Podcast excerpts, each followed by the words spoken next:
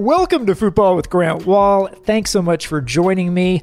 Today's interview guest is Bob Ley, the legendary broadcaster who spent 40 years at ESPN. You can now sign up for a free or paid subscription to my new newsletter at grantwahl.com. It has all my writing, including on location stories for every U.S. Men's World Cup qualifier. I can't tell you how much I appreciate your support with that. Before we get to Bob Ley, let's start with some talk about the soccer weekend with my friend Chris Wittyngham, who you can hear on Univision, Paramount Plus, Inter Miami Radio, The Dan Le Batard Show, and a probably a bunch of other places. Chris, thanks for joining me. How are you? Still recovering from, I believe we're going to get to this later. I saw it in the rundown, an Atlanta United DC United game that I did yesterday for Univision. One of the best MLS games I've probably ever done. So uh, yeah, still still recovering from that and detoxing with some NFL. I definitely want to hear more details from your perspective on calling that game. I love it by the way. I do a fist pump whenever I see like the official MLS Twitter account uh, post your goal call in English from the Univision broadcast, and you had a few in that game. Yeah, five, and all of them were excellent. It's unbelievable how, how good that game was, and just in terms of the raw goals scored. Uh, the two DC United goals, they felt like consolation goals, and yet they're both absolutely you know, incredible wonder strikes uh, from Felipe Martins and, and uh, Edison Flores of DC United. So, yeah, that, was a brilliant game. Um, I do want to start, though, with England, Tottenham nil, Chelsea three. If I had to pick one team now to win the Premier League, I know who it would be. It would be Chelsea. Chelsea is still not giving up a goal in the run of play in the league. And I'm sitting here asking myself the question how on earth did Thomas Tuchel lose his job at PSG? Well, I, I think it's because managing PSG might be impossible. I, I, I really and look, he got to the Champions League final, a place that no other coach has gotten before. But I think managing that club is next to impossible, and specifically like implementing a style of play that is more inherent to the manager as opposed to the stars, I think is going to be really hard for any coach. I think Mauricio Pochettino is going to experience it this year. How do you build a style around Neymar, Messi, and Mbappe that's anything other than, well, let's try and get them the ball, let's try and, you know, cool the temperature of the game? You can't be a high pressing team. You can't I- implement crazy defensive tactics when you have three players who don't defend. So I, I do think that managing that club is impossible. But to your previous point, I do think that uh, Chelsea, when they win titles, in my experience, it's like this. It's they feel inevitable. That you feel like the goal is coming. You feel like the opposition is not going to score once they have scored. It's the kind of strength in the quality of their chancing and their of their chances created and their finishing. And then when they get a lead, they're not going to concede. They're not really going to give, give up that many good chances. And when you looked at their fixture list, their first seven matches on paper looked incredibly difficult. And yet they've emerged from it with four wins and a draw. And who knows what they could have gotten from Anfield if they didn't have Reece James sent off. So the quality of their performance has been really good. I would say save for the Champions League, actually. I didn't think they were that great against Zenit St. Petersburg in the week, but they win 1 0. And you, like the, the cliche is, you win games even when you're playing poorly. And I think Chelsea have at times done that this season, but man, they are so strong strong in a way that they haven't been since they won the league with Antonio Conte a few years ago. It's totally night and day compared to Frank Lampard, uh, just in terms of defensive structure. Uh, and I, I will say, Thiago Silva scored today, and not just for the goal. I mean, this guy is one of the great defenders of the last 20 years. Uh, I wasn't totally sold when he signed with Chelsea, thought he might have been too old. I don't think he is. You know, he can still bring it. And just the the way that collective defending works, very impressive. Today they actually scored some goals. Rudiger had a nice finish, uh, and on a day when Lukaku didn't score, they were still in you know, Chelsea was totally in control the entire second half. Well, I also think this has something to do with the way that Nuno is managing Tottenham Hotspur. I guess uh, maybe I was just blind during his era with Wolves, but I remember when they first arrived in the Premier League, like, I didn't think of them as defensive, as bunkering and counter. I remember them riding the wave of Molineux, and I remember them, you know, using their crowd to their advantage and kind of surging at teams and being incredibly competitive.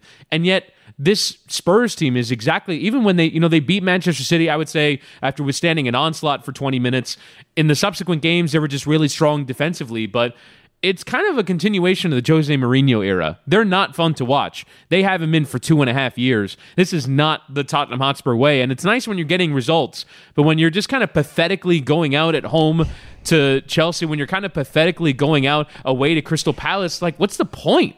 I don't understand like what like why are they playing like this? They have so much better players than this. I am with you on on the countering and that appears to be how Nuno wants to be approaching games like this. I actually don't think Spurs was terrible today. Mm. I mean, they had moments in the first half when when they actually had the better of the play, I thought, but I, I am kind of going to get used, I think, to seeing sad Harry Kane at yeah. least in games when they just aren't the better team like this one. And you know, Spurs may do okay this year. They, you know, I still think they're better than a lot of the teams in the Premier League, but they really just got totally phased out of the game in the second half today, and it mm-hmm. didn't really look like they were going to come back, and they didn't. Control is the word I would use with this yep. Chelsea approach.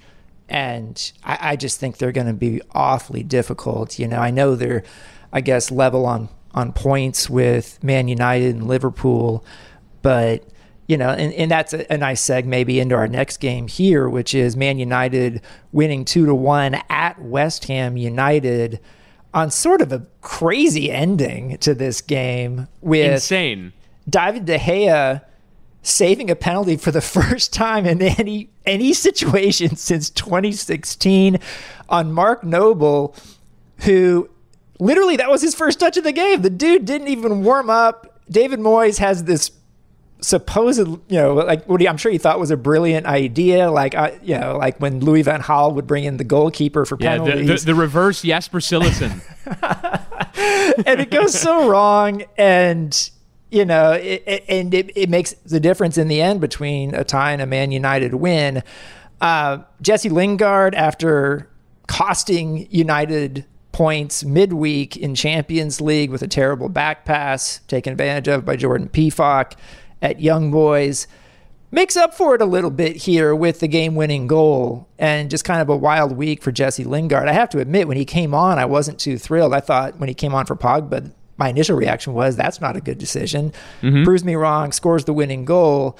What do you make of Man United in this game and, and right now in general? Well, I, I, do think in some ways they've got a little bit of that Chelsea thing going where because they have Ronaldo and because of the strength that they have, they're able to come back in games. And even when they're not playing poorly, you still kind of feel like they have a chance. You don't feel like you've totally put them away, but I just don't think they have the same kind of solidity at the back that Chelsea do, and I just don't think they're as strong. I think you know losing away to young boys in the Champions League does reveal that there are problems. West Ham probably should have gotten something from this game. That's an incredible decision from David Moyes. Uh, you mentioned no penalty save for David De since 2016. I was kind of cross-referencing the Transfermarkt numbers. He is, according to them, conceded 25 penalties since he last saved one. Mark Noble in his career according to their website, scored 38, missed four in his Premier League career before this one. So you can understand the decision, but man, to bring a guy cold off the bench, Said Benrahma already had a goal in the game. Surprised he didn't go for him. But yeah, I, I, do think that Manchester United have a little bit of that magic again. The the Fergie time magic again. They did so much last year coming from behind. I mean, I think I I remember at one point looking in the league table and there's one website that does a at halftime league table, and I think Manchester United at halftime were like 14th in the Premier League last year mm. at one point in the season. But after halftime, they were one of the best you know teams in the league. They're really good at coming from behind. They do have some of that spirit that the old Manchester United teams have. I just think you want to see better quality of play over the 90 minutes. I thought West Ham were competitive and should have gotten something from the game. Yeah, I'm with you on that one. I, I want to switch over to Germany right now, where our old friend Jesse Marsch had a, another drop point situation in the Bundesliga, 1 1 at Köln. Another tough week for Leipzig and, and, and for Jesse. And they had the 6 3 loss in Champions League at Man City. They got a terrible draw for Champions League with City and PSG, obviously. But this game against Köln was supposed to be the start of Leipzig getting some wins. They've got a, a stretch ahead in the Bundesliga where you think wins should be possible. And they had to come back even to get it to 1 1. Um, and I, I know a lot of people are wondering, you know, how much longer will Jesse Marsch last? I don't know. Like, I'm not talking to his bosses at Leipzig, but I, do know this is a team that aspires to be very much in the top four in the Bundesliga. You know, Derek Ray had a good tweet thread about all of this today, Sunday, where, you know, he, he got into like, you don't see a lot of in season managerial changes, head coach changes in the Bundesliga as much as you do in other leagues but it does happen.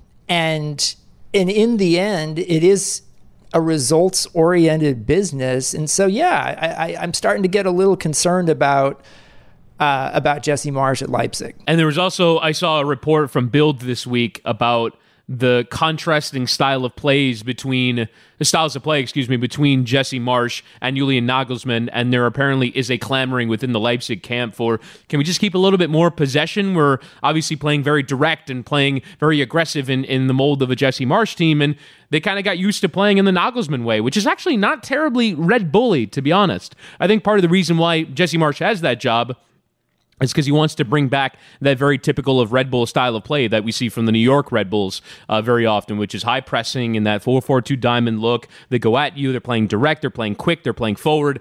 And Nagelsmann kind of had them playing a little bit differently to try and evolve their style a little bit. I think some of the players want that back. There apparently also was in that report a little bit of uh, an indication that maybe Jesse Marsch is playing favorites with certain uh, certain players that he's had previously, like Tyler Adams, like Dominic Szoboszlai, who he had at Salzburg. So uh, he's got some political situations to figure out as well, on top of obviously the stylistic and the tactical ones really, I, I, guess you can say that Leipzig were co- at least competitive. They scored three goals at the Etihad against Manchester City, but when you're six, it's an indication of you're leaving your defenders on an island. These are two brand new defenders. It was Konate and, Up- and Upamecano last year, and now you're bringing in new center backs. You're kind of changing the look of it, and you're just putting them in terrible positions defensively. And so, it does Jesse Marsch need to evolve, or is it just let's improve, let's put our heads down and get better, and kind of go through a very difficult period, another difficult period for an American manager in Europe. You know, I, when I spoke to Jesse when I was there in Leipzig last month, he talked at length, and this was included in the story I wrote on my site.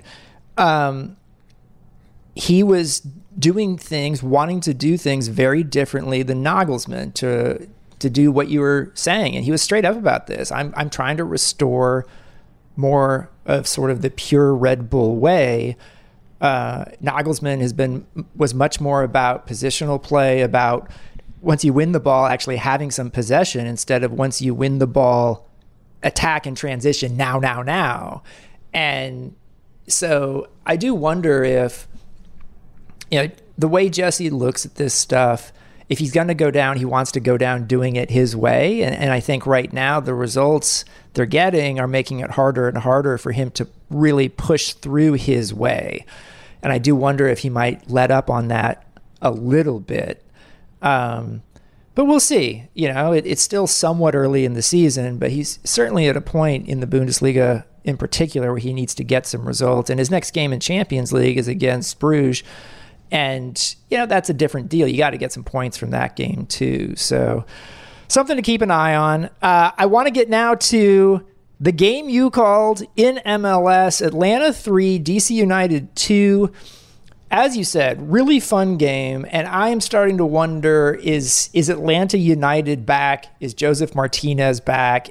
What's happening under Gonzalo Pineda, their new coach, that seems to be revealing the Atlanta of old? Well, I, I do think that they are opening up and attacking a lot more than they used to. Even, you know, Gabriel Heinze was kind of brought in with the promise that he would be an attacking, free flowing manager, but everything that you read is that every player got incredibly specific instructions and there was no freedom to operate from within that. You had to do exactly what Gabriel Heinze wanted, whereas Rob Valentino kind of gave them the freedom and Gonzalo Pineda is trying to work out that balance in between and they figured it out. they they've been able to attack in a free flowing manner. They've scored 10 goals in their last three games under Gonzalo Pineda. And, you know, they gave us some goals in this past game, but they kept clean sheets against Orlando and against Cincinnati. And their stars are performing. And that includes Ezequiel Barco as well, who was an incredible disappointment for several years in MLS. And I think is kind of the ultimate indication that if MLS is going to move to this strategy of the under 22 initiative of incentivizing young players and selling abroad, when you bring players in, you've got to give them time to maybe go through some growing pains. For Barco, it's more than two years he's been going through growing pains, injuries, and difficulties off the field. But now he's flowing and he's scoring tons of goals. He scored again a great free kick in this game. Josef Martinez is scoring goals again, although I, I still do appreciate that he's incredibly frustrated when he doesn't score goals. There was one where he missed a header and went like high and wide, and afterwards he's like he's like an inner monologue of coach. He's like snapping his head because he's not pleased with how it didn't go in. Uh, I, I, I did a game of his like three weeks ago where he ripped his shirt open because he was so mad that he didn't score a game. So an incredibly high standard as ever. The the player to watch is actually someone who didn't score in this game for Atlanta. Their new signing from Lille, Luis Araujo. What a player he is. What a European quality that he has. He was kind of like the 12th man for Lille. And uh, when they were kind of, you know, pulling apart that team after their change in ownership, Atlanta got in there and, and pulled off a coup of. I love watching that guy play. He only played 35 minutes off the bench yesterday, but he is worth the price of admission, that guy. He had a couple moments where you're just like, oh boy. You yeah. know, like this guy is a total player. Welcome to the league. And I guess we'll see how this plays out. I feel like both DC United and Atlanta are going to make the playoffs. Could end up meeting each other in the playoffs, and I'd look forward to that matchup. Yeah, I mean, I, I think that you know DC has gotten better over the course of, of this season. And Hernan Losada is implementing a style of play that is completely different to his predecessor, Ben Olsen. But uh, the notion that Atlanta is going from where they were when they sacked Heinze to where they were when all of the howling began for Darren Eales, for Carlos Bocanegra, and now all of a sudden they're on the brink of hosting a playoff game.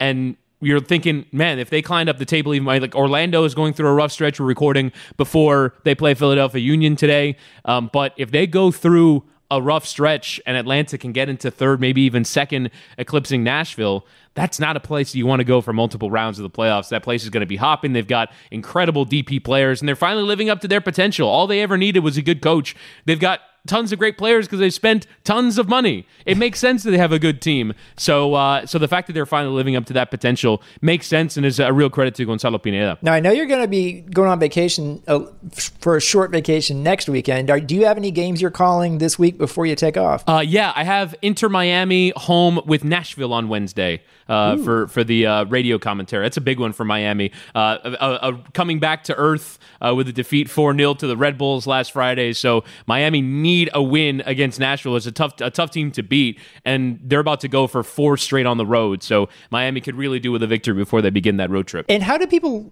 sort of nationally, is it possible to listen to your radio broadcast? Yeah, yeah. So on the Inter Miami website, I usually tweet out the link before it goes live, okay. but uh, it's on, on the Inter Miami website and the club's app. Obviously, you wouldn't download the Inter Miami app just to listen to me. And actually, this past Friday, our broadcast was on Sirius XM FC. So occasionally, uh, as part of like their deal, they they carry local broadcasts of games. We were on Sirius XM last Friday. Good stuff. Hardest working man in soccer, Chris Wittyngham. Thanks for coming on the show. Thanks, Grant. Now, here's my interview with Bob Ley. Our guest now is a legend in American sports broadcasting, including soccer broadcasting. Bob Ley spent 40 years at ESPN, and his work with soccer goes all the way back to the New York Cosmos in the 1982 World Cup and many World Cups since. Bob, it's great to see you. Thanks for coming on the show. Oh, this is a pleasure to reconnect with you. Thank you. And and, and I will tell you that I was when I was connected with them, and they played in New Jersey, and it was just Cosmos and as a Jersey kid, I'll tell you, we're very particular about it. No, no, no. New York, you got to pay a you know, pay a toll at the tunnel. We're in Jersey. it was so great. I got a text message from you last week after the U.S. World Cup qualifier in Honduras, where once upon a time in 2009, you helped me get my head straight after I got mugged there. You weren't you were uh, robbed at gunpoint. Let's let the record show. but you really helped me, and, and we're it was awesome. I appreciated the support, but it also showed me that text message. You're still paying attention to soccer, right? Uh, as much as yeah, I, I, certainly you know in this qualifying window as much as you can. And uh, it was fun to hear you uh, talking to Landon from San Pedro Sula, a city that I've been fortunate to visit a couple of times. And it's an experience down there and it just brought back, you know, to my memory all the great trips we made in CONCACAF qualifying, which is, um, I remember the conversations, you know, when Jurgen Klinsmann took over as manager with the United States team and, and, you know, trying to impart, and I, I know he appreciates it at this point, how this is not European qualifying. This is not a, you know, this is not the coach trip, you know, of an hour and a half from the train station. This is a cultural shift this is going up to, you know, 33 degrees centigrade and getting no sleep in your hotel because they're going to be banging, you know, trash cans outside. Uh, but you know, I, I, some of my fondest memories certainly in Concacaf qualifying, and of course the World Cup's overseas. But uh, I just I enjoyed what you and Landon were talking about because that particular night uh, at halftime of that game in Honduras. I, in retrospect, it's easy to say they were a whole bunch of chicken littles, but I mean, there was serious conversation on strings on part with, with some serious soccer people. Like, where do we go now? Had the United States only had two points after three matches, and of course, all of that's forgotten because everything's solved. You know, nothing's nothing washes away that you know more than three points. But it is interesting because it was just 45 minutes of soccer, but it was four goals, and things can change so fast in World Cup qualifying. As Jurgen Klinsmann knows, in two games in the last cycle, he went from what seemed like a pretty decent position as the U.S. coach to being fired. And I, I know people were talking about that possibility uh, with Greg Berhalter at halftime. But you know, things things yeah, do Art change. saying Wenger's name got a lot of play for 15 minutes in some circles. I mean, it's all blue sky.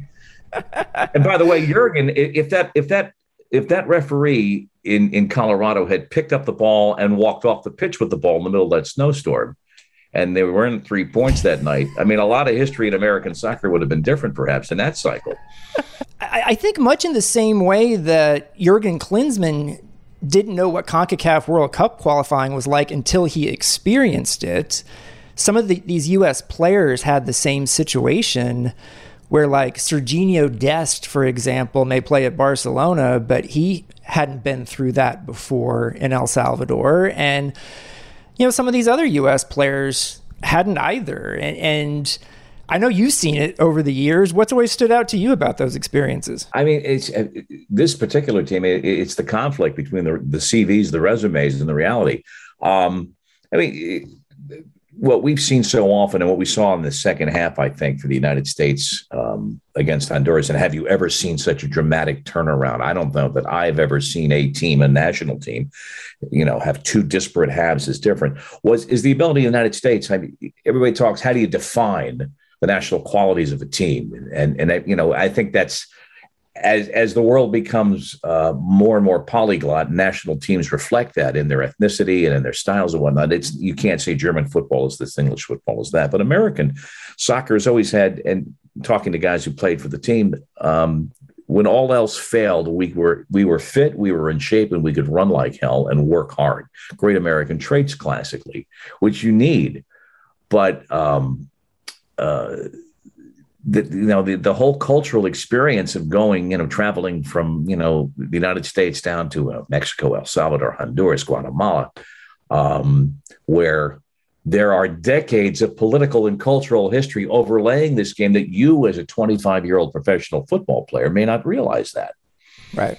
You know, this really came home to me when I was in Havana, Cuba, when President Obama was visiting in 2016 down there for the baseball game between the Tampa Bay Rays and the Cuban national team. Um, and uh, just and we had to leave before the Stones, who came in three days later. I was talking with a bunch of, of, of the Rays players at a reception one night in Havana, and young guys, and you know, at the top of their profession, proven guys who would shortly, you know, you know, advance far into the postseason, but they really didn't have. And it's no knock on them. I mean, it, they weren't alive in the '60s. They didn't understand uh, the Iron Curtain, the the the Cold War, the uh, the Cuban Missile Crisis, and trying to understand. You know, I, I remember having a, a very couple gratifying conversations, just showing why Cubans mistrust the United States because of the Bay of Pigs and the CIA trying to you know, off Castro so many times, et cetera.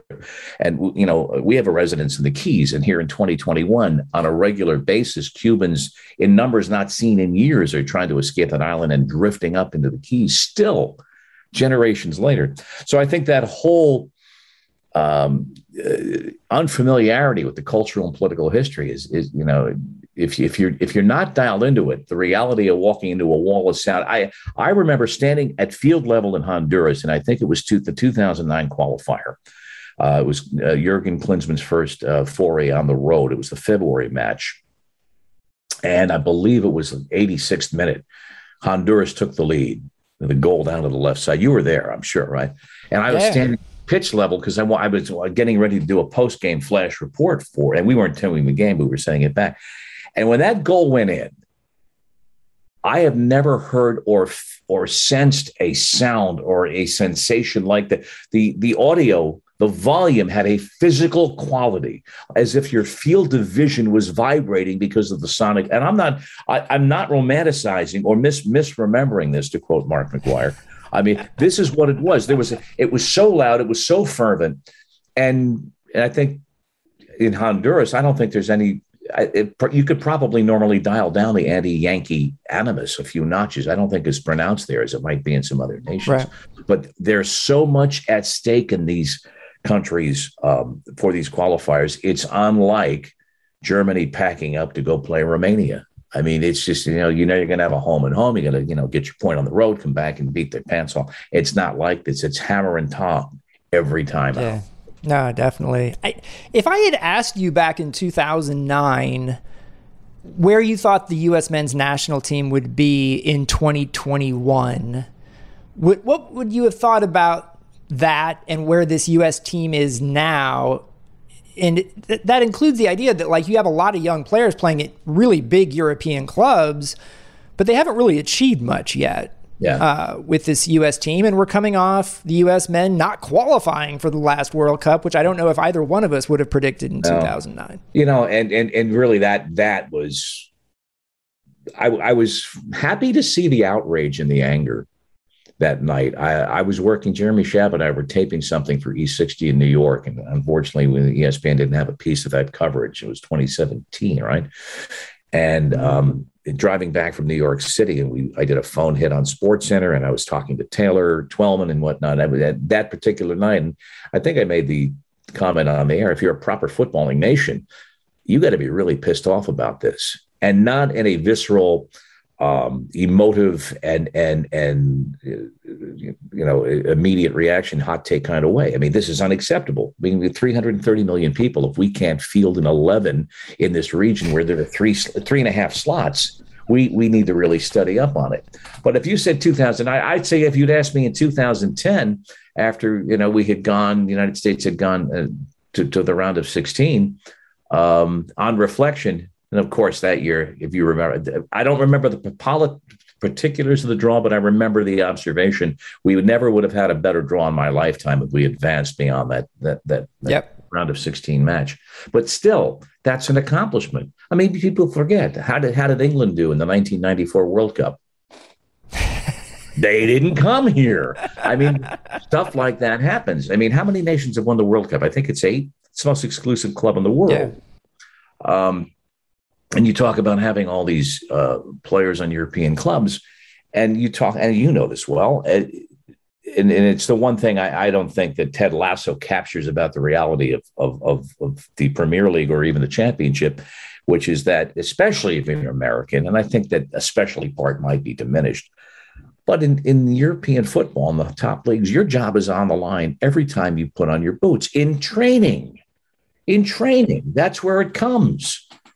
And, you know, we don't have that yet in this country culturally. I mean, when big names come back to MLS, as they did and in the wake of, of prior World Cups and sign deals for money that says they're going to be, you know, I'm not paying you $6 million a year to sit on the bench.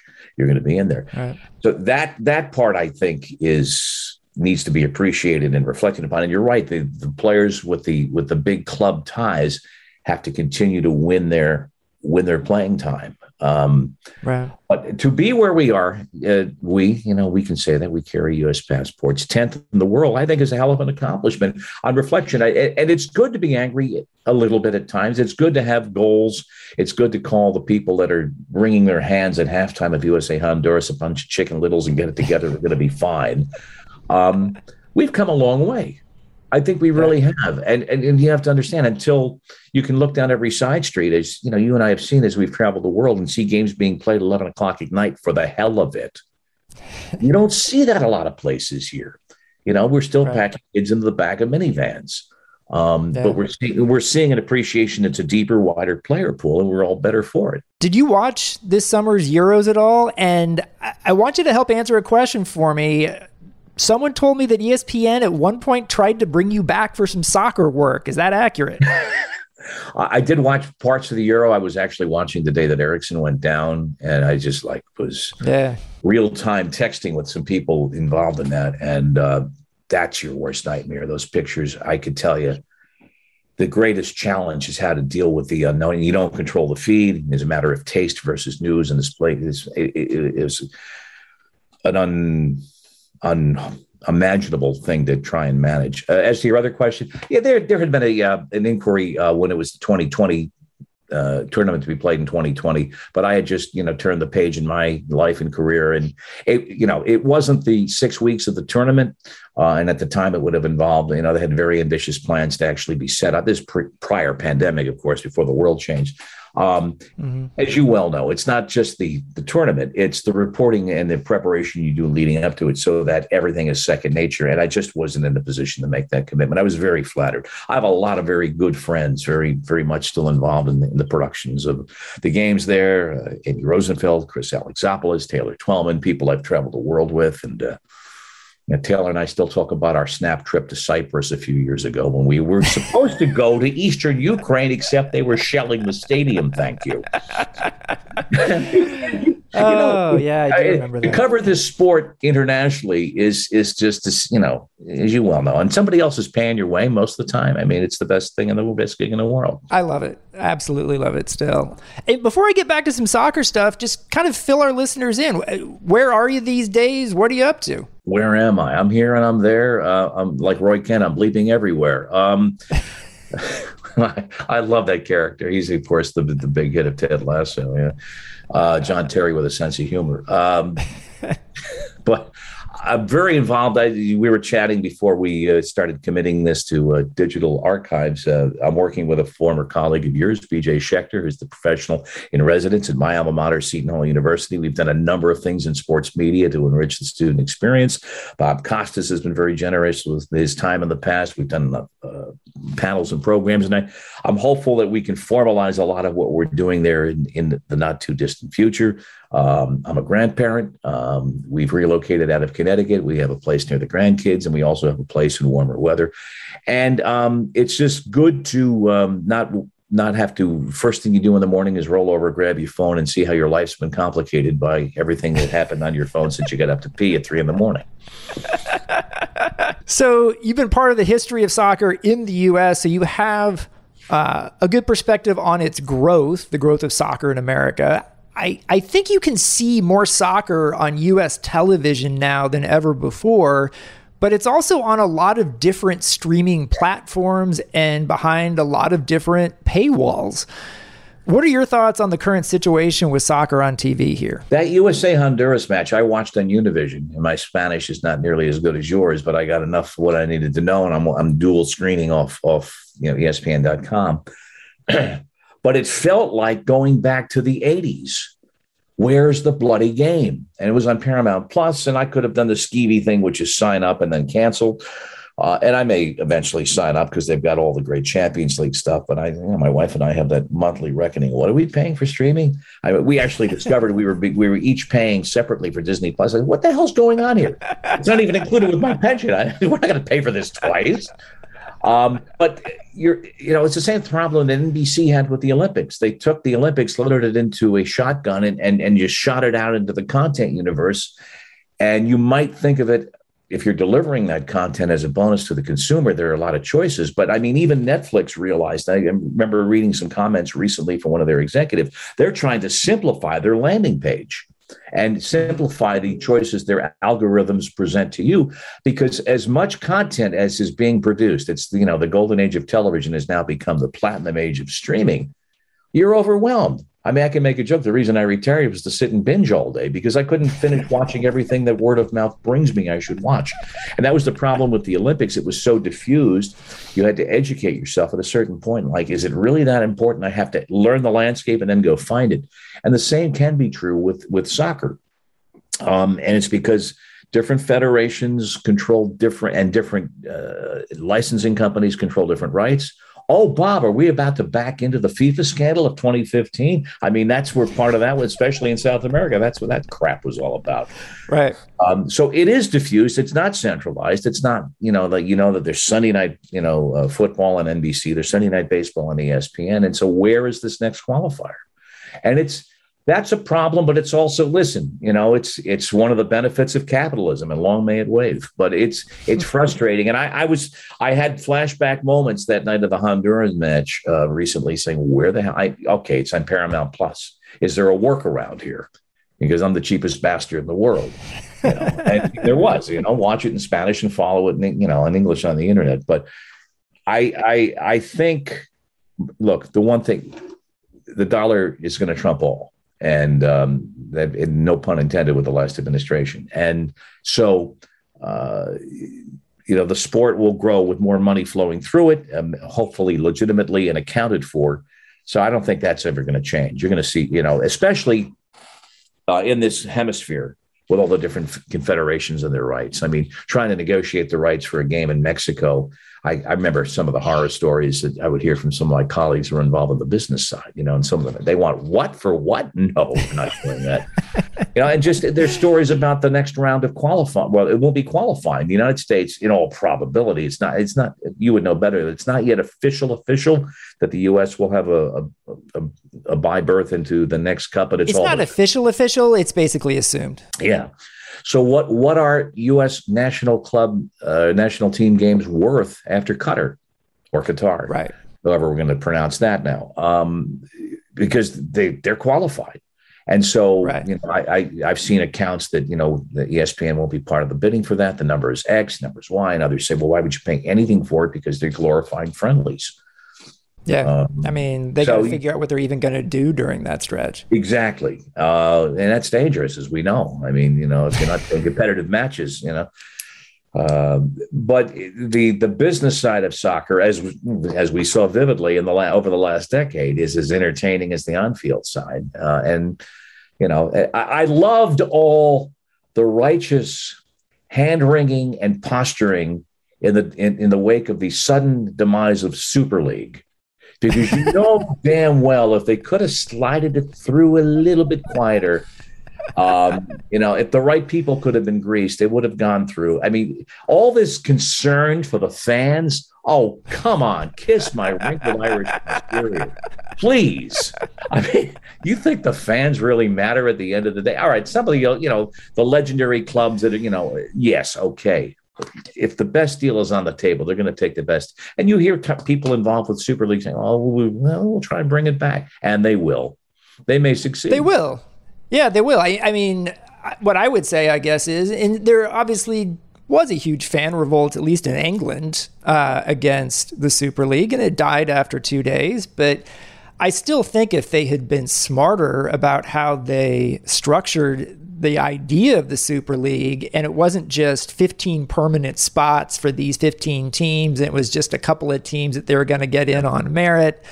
That I, I, I think it could have gone over better, and I actually kind of liked the idea that part of the Super League was all of the clubs agreeing to spending controls, because right now you've got nation states funding Man City, PSG, and oligarch yeah. funding Chelsea. And those three teams are starting to have a gap, at least in the ability to buy players. When Barcelona can't even afford Messi, and so he has to go to one of the few clubs that can afford him, PSG. That's not great. Yeah, of course, you know, the idea of uh, financial fair play, uh, according to whom and audited by whom. It's like Hollywood accounting. now, how much is two plus two? What do you want it to be? well, yeah, you know, it, it, it's a shame that, that, that you know the, the the golden era, the platinum era of Barcelona, just you know just ran headfirst into the realities of like you can't spend your way out of a problem. It's the the bill is due, and here it is. Yeah, they're a billion dollars in debt. It's absolutely ridiculous, and and how they manage that situation. Yeah. Um, were you surprised that ESPN chose to pay more than a billion dollars for La Liga rights over the next eight years? I mean, I don't know what what those are worth, but I do. I, I know that that shows a great confidence in in in in the growth of streaming. Um, yeah. I, I, wasn't surprised because I mean the, the one differentiator now is, is, not what I did aside from my soccer, which is a studio and journalism and news and, and looking at issues. It's live events. I mean, live events will define the business success of, of anyone in the in the in the content business, and there are only so many of them, and so you have to spend and spend judiciously. You know, I wish they were of a mind, and or at least the corporate overlords had had given them that, that kind of leeway uh, back when uh, in 2011. Of course, that that deal was cooked in for for the World Cup. I mean, it, you know, frankly, that reshaped the uh, the last chapters of my professional career. I mean, we ESPN had retained the uh, World Cup rights. You know, I, I saw you know there was a way forward to to doing a lot of different things, but content is where it's at. Um, you have, you know, that's why the significant uh, American football deal for the NFL. I mean, that that's a huge feather in Jimmy Pitaro's cap that they have that and can build on that. Um, and I think that the next challenge uh, in the production of all of this. I mean, acquiring the rights is one thing, but you saw with American football, the Monday night game, as you and I are, are, are taping this uh, this this week, was the ESPN two Peyton and Eli Manning experience, mm-hmm. which I thought was marvelous. Now the great challenge is how do you sustain it and make it better. But I, I just reading today that I mean, Amazon is looking for some uh, well, all their uh, international uh, soccer rights. You know, they had an EPL deal uh, which uh, led to, you know, you talk about feeding a business. The EPL deal that Amazon had in the UK, I think, drove a huge increase in their Amazon Prime memberships. Yeah. You know, I, I, my big problem this week was that Amazon shipped something too soon for me. And I'm, I'm not going to jump on the Amazon hate train because I mean, I applaud business success. Yeah, they got some things they got to work on. Nobody's perfect. But the point is, I saw them talking about in. How, how will, you know, with all the, they've acquired different other um, leagues uh, for different international windows of distribution, but they want to take an innovative approach to, to televising it. And that's the next that's the next hurdle. That's the next frontier. It's uh, you know this yeah you got 90 minutes and the field is only so big and it, you know you can basically cover it with two cameras if you want to, but it's the information, it's the integration, it's the audio, it's talking to people during the match if such a thing is possible. Um, you know, good luck, you know, old school football coaches in Europe. I mean, no, I don't see that happening soon. But you can you have to get on the road to doing things like that to make it more attractive to people. But it all starts with having the rights and drawing yeah. people to your product into your as Amazon did. You know, uh, if you've got La Liga and it sustains itself as one of the top five leagues in the world, bring people into the ESPN 10 plus 10, and then you start poking around. You're going to find a lot of other things. The next MLS TV contract is going to be decided fairly soon here. Do you think MLS will ever be able to truly increase its TV ratings? And if so, how? Well, I don't, think you know, we're at the point where it's not TV ratings. Um, mm-hmm. And I can, going back a number of years, I know that this was, a, you would know better than me, but I'm sure it is a point of concern, business uh, focus, and I, you might even say obsession on the part of some people in MLS about how the league is promoted, how it's programmed, and and what it rates. But you these days, uh, well, we're you know you're not using the you know I'm holding up my my my two year old smartphone that needs to be replaced. But if it doesn't fit on here, it doesn't matter anymore. And it's about, you know, especially with the demographic of MLS, you know, the, this digitally fluent and social networking uh, fluent uh, league, it's not about TV ratings. It's about impressions on every different platform. It's involving right. people in, in, in, that dialogue. So I don't know what the metric is, but to, it, I think it's to rely simply on TV ratings is that's that's that's passe. Um, of course, if you have a good TV rating, you'll ignore that and put out a release that you know Monday Night Football, and then well they should. They had a hell of a week this week. Yeah, you know yeah. it's still the best way. The Super Bowl, the big event, is still the only way, or a national tragedy, is the only way for it to gather America around the campfire as one to watch that. But it's it's you know sports is is you know the major sporting event is the only trigger left for that i do want to step back here because you mentioned i remember the day i think it was 2011 when when Fox Sports got the World Cup rights. I remember too. ESPN, uh, well, you and I traded messages that day. Yeah. You knew instantly how much of an impact that was going to have on your career, I think, because you had put so much into the amazing coverage of the World Cups. Uh, I'm thinking also of sort of the leap in 2010 with South Africa and how ESPN covered that, and then again with 2014 in Brazil. And it doesn't get talked about much these days, but as of last year, the US government is alleging in writing that that this was illegal something was done like they're going after a former fox sports executive who Yeah, ended up in wondery i'm shocked. I'm shocked. uh, yeah, I mean, the, the, fix was in, and um, you know, finally, forensic accounting is. I'm not surprised, uh, but it is what it is. It, it it'll make a good documentary one day or a scripted drama. Um, I mean, I remember. Um, oh, I've been. I'm not actively in the game. So, who was the the Concacaf official? Um, Jeffrey Webb. Fate put us on the same flight out of San Pedro Sula to Miami, I think to Miami one day for like two or three hours, and it was just starting to percolate. yeah And I'm saying, I got two hours here. How am I going to use these two hours? You know, it's like, uh, uh, yeah, I, I so try to edge near it. You know, he, you know, it was it was like trying to, you know, he's playing keep away. Ole, I could hear in his mind, ole, ole, keeping the, uh, you know, and then a couple of years later, boom, there he is. I think he took a plea deal and and Mhm. whatnot. But like, um, we all look. We all knew for years. We've talked about this. We all knew that there was FIFA was walking into a, you know, dealing with FIFA. You're walking into a fixed casino, or you know, and trying to get TV rights. This, you know, it, it was surprising. No, but and I don't know where that legal case stands. I mean, are they, you know, are they going to expand the investigation?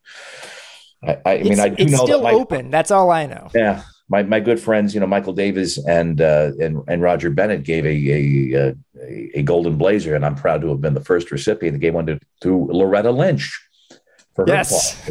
I mean, which is one of the most surreal stories in the history of American jurisprudence that a sitting attorney general and I have the same glittering disco jacket hanging in our respective closets. I hope she kept ours. Mine's in an honored place. Oh, shoot, that's great. Um, I mean, you have always been a hard news guy. You hosted Outside the Lines with so much great investigative reporting. I always thought it was frustrating during my seven years with Fox Sports that as the World Cup rights holder in places like Russia, for example, Fox refused to do any sort of investigative reporting on Russia or soccer corruption in Russia or anything like that. What do you think about all this as a journalist? And should a World Cup rights holder cover all the stories? Well, I think I mean, clearly the answer is should is is yes, and I will point you to 2010 when our reporting in South Africa was. I mean, if you were to draw up a pie chart of why that was an important World Cup for us, I mean, part of it will be it, acclimated American television habits to a, a World Cup as an event, as an immersive event. Um, in the great words of Jeffrey Mason, who I, one of Roone's boys, a very good friend, the executive producer of so many great events, sense of place. We gave you that. We gave you the, the tournament, what it meant to South Africa, but we told you the backstory of a nation that only 20 years earlier had officially still had apartheid and had just then released Nelson Mandela from prison. I mean, I got an opportunity during that World Cup to interview Archbishop Desmond Tutu. I mean, we went hard and deep at all these stories to the point where I, there were some grumblings among some of our South African local hires, like "Oh, enough, enough. I mean, we're we've moved 20 years on, and you know, I see their point. Um, that would feel that way.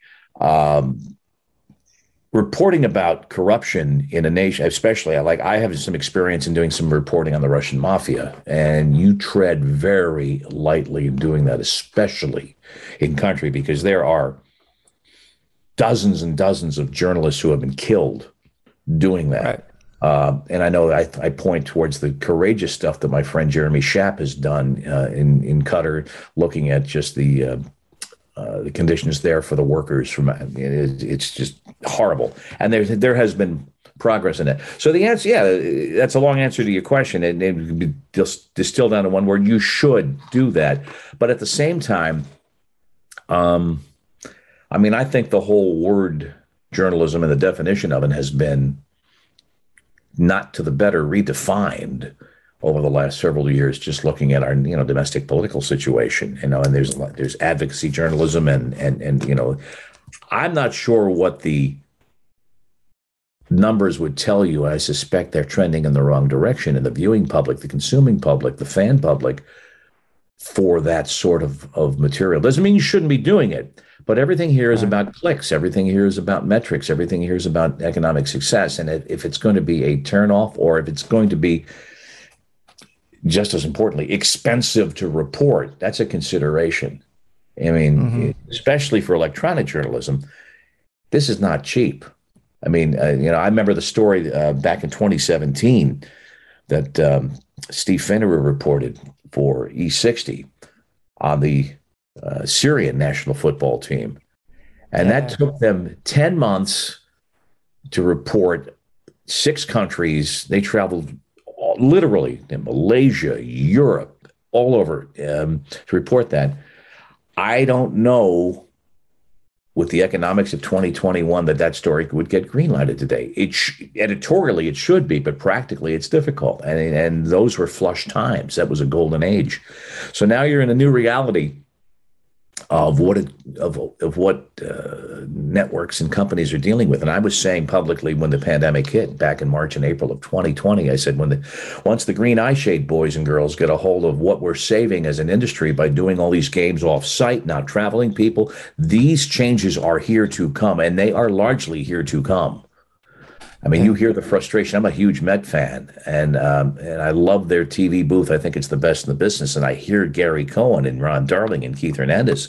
Um, the polite word is bitch about the fact they're calling. They're still. I think they they covered two road trips this year because of COVID, but uh, the, the rich clubs will go back to traveling. But a lot of clubs, I mean, MLS, uh, even before the pandemic, then uh, I would think a majority of clubs call road matches off monitors. Yeah. Um, no, of course. Yeah. And so that's just an example of how money dictates it. Um, and then you have to maintain the relationship with the host government uh, for obvious reasons. Um, it's very delicate. It's tough. It's expensive and it's delicate. And um, corporate folks in corner offices might say, "To how is this helping us?"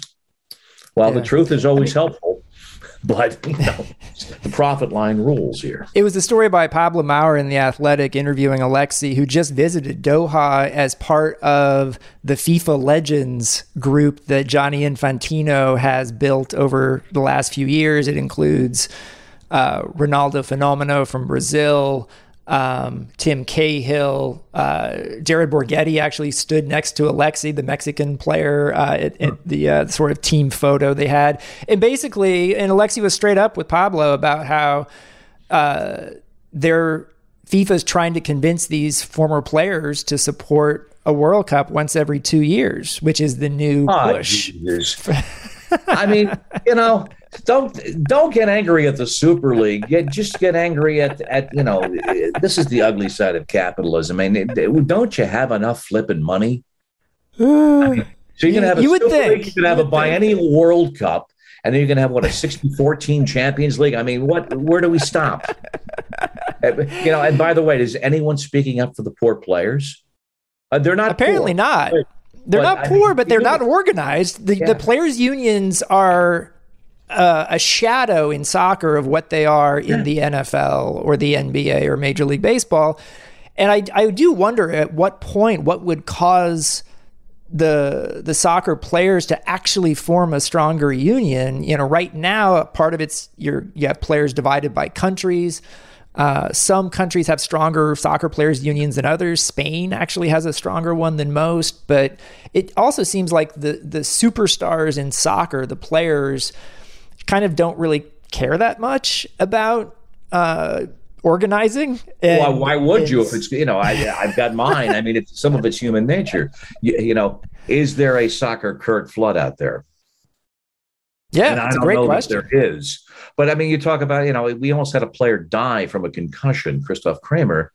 On, on, on the on the field in, in 2014 and, and you know eventually it leads to what uh, you know acknowledging you can have a fourth substitution pre-COVID for head injuries. Oh, geez, okay, fine. But are we really addressing the damage? I mean, I know the U.S. Soccer Federation with their recommendations on youth soccer and heading and whatnot. But I mean, if if if a near fatality in front of a billion people live on television, you know, it takes that long to affect a minor change. What will You know, you want to you want a Right. systemic change. You know, with money at stake, you know, Right. lives. Oh, we got players lined up. We can always go sign up. You know, a couple of dozen more. I mean, players are the are are the are the currency, and they're dispensable. couple more questions here with Bob Ley. Really appreciate you taking this much time. This is fun. Um, yeah, I'm enjoying it. I, do you think FIFA has reformed much in the last few years post Giant scandal? Oh, geez. Well, in relative terms, yes, but what does that mean? I mean, it's it's hard to have gotten worse than what they had un, under under Herr Blatter, but I mean, it's still it- not nearly as transparent as it needs to be. I mean, and I'm not covering it closely, but just following it at a distance. Um, it's still, you know, the system. I mean, ask someone involved with women's soccer that question, and I don't think you know. The, I think they'll their apogee of uh, of uh, arched eyebrows will be a lot higher than mine. Um, yeah, it's getting better, but uh, don't hold your breath. And then, just whether it's soccer or other sports, who are some of the people in the sports TV business whose work you enjoy the most these days? Oh, geez. Well, you mentioned Alexi. Uh, always love watching him on a match because it just brings to mind all the the great fun we had, and I, I still stay in touch with Taylor Twellman. I mean, three of us working together, we had a, had a whole bunch of fun. I mentioned the Mets booth, the, the, that that booth of Cohen, Darling, and Hernandez um, is is great, and and with a team that melts down and ha- and, and and you know always has its gun pointed at its own toe. Uh, they walk that fine line that Alexi alluded to on something much more important. Of be, they're able to talk about and allude to things without coming out and basically, you know, shotgunning their own livelihood there. And it's it's it's an impre- and plus when they just start talking about the team and and, and extraneous things, it's highly entertaining. And it's it's it's you know when it's something you watch, you know, eighty to ninety times a year at least. It's it's fun. Um, uh, there's just you know uh, I, I I always make a point of checking in every day, seeing what the undefeated is offering online because they have some some of the best long form things, um, and uh, you know I, I just I watch I watch the podcast world and I'm just I'm fascinated uh, about the volume and I, I wonder about I wonder how people make their way through the the forest of content uh, and how how Yeah. My, I, I will say this in my my work with students, um, you know, trying to just impress upon them the necessity to to be a seven or eight tool player, not a five tool player. That you need a complete suite of skills, and you have to be entrepreneurial about your own career from a very young age. No one's going to do what you know I was fortunate to do, which is you know, with my second or third job out of college, find a place and be find a home for forty years and and grow you know in concert with the growth of the company. I i mean i won the lottery in so many respects and i appreciate that every day. Um, but that career path is not something that this current economy you you need to be creative. You need to you know you need to be uh, you know you need to be a number six out there you know knowing which way to go when stopping it and, you know making the the good Hollywood ball down the wing. Um, you've got you've got to be entrepreneurial about it, and and the people that do that, I think, are the ones that catch my attention. Bob Ley spent 40 years at ESPN, where he made a big impact on making the World Cup a legitimately big time event in the United States. He did a lot of other stuff outside of soccer, obviously, over the years, too. Bob, thanks so much for coming on the show. My brother, this has been fun. Anytime I often think of that dinner when you, the late Tony DiCicco, and I had in Frankfurt, sitting there, and we didn't know what was coming next out of the kitchen, but it was a fun night. But it's nights like those that make you realize it's the grandest game and it's the tightest family, and it's neat. And I appreciate sharing it with you. Thanks for listening to Football with Grant Wahl. I'd like to thank Bob Ley, as well as producer and pundit Chris Wittyngham. You can now sign up for a free or paid subscription to my new newsletter at grantwahl.com. It has all my writing, including a big feature on Jesse Marsch from Germany and on location stories for every U.S. Men's World Cup qualifier. Just went to all three of them in El Salvador, Honduras, and Nashville. There's a lot of good stuff in there, so check that out. I can't tell you how much I appreciate your support with subscribing to that, and I'll see you next time.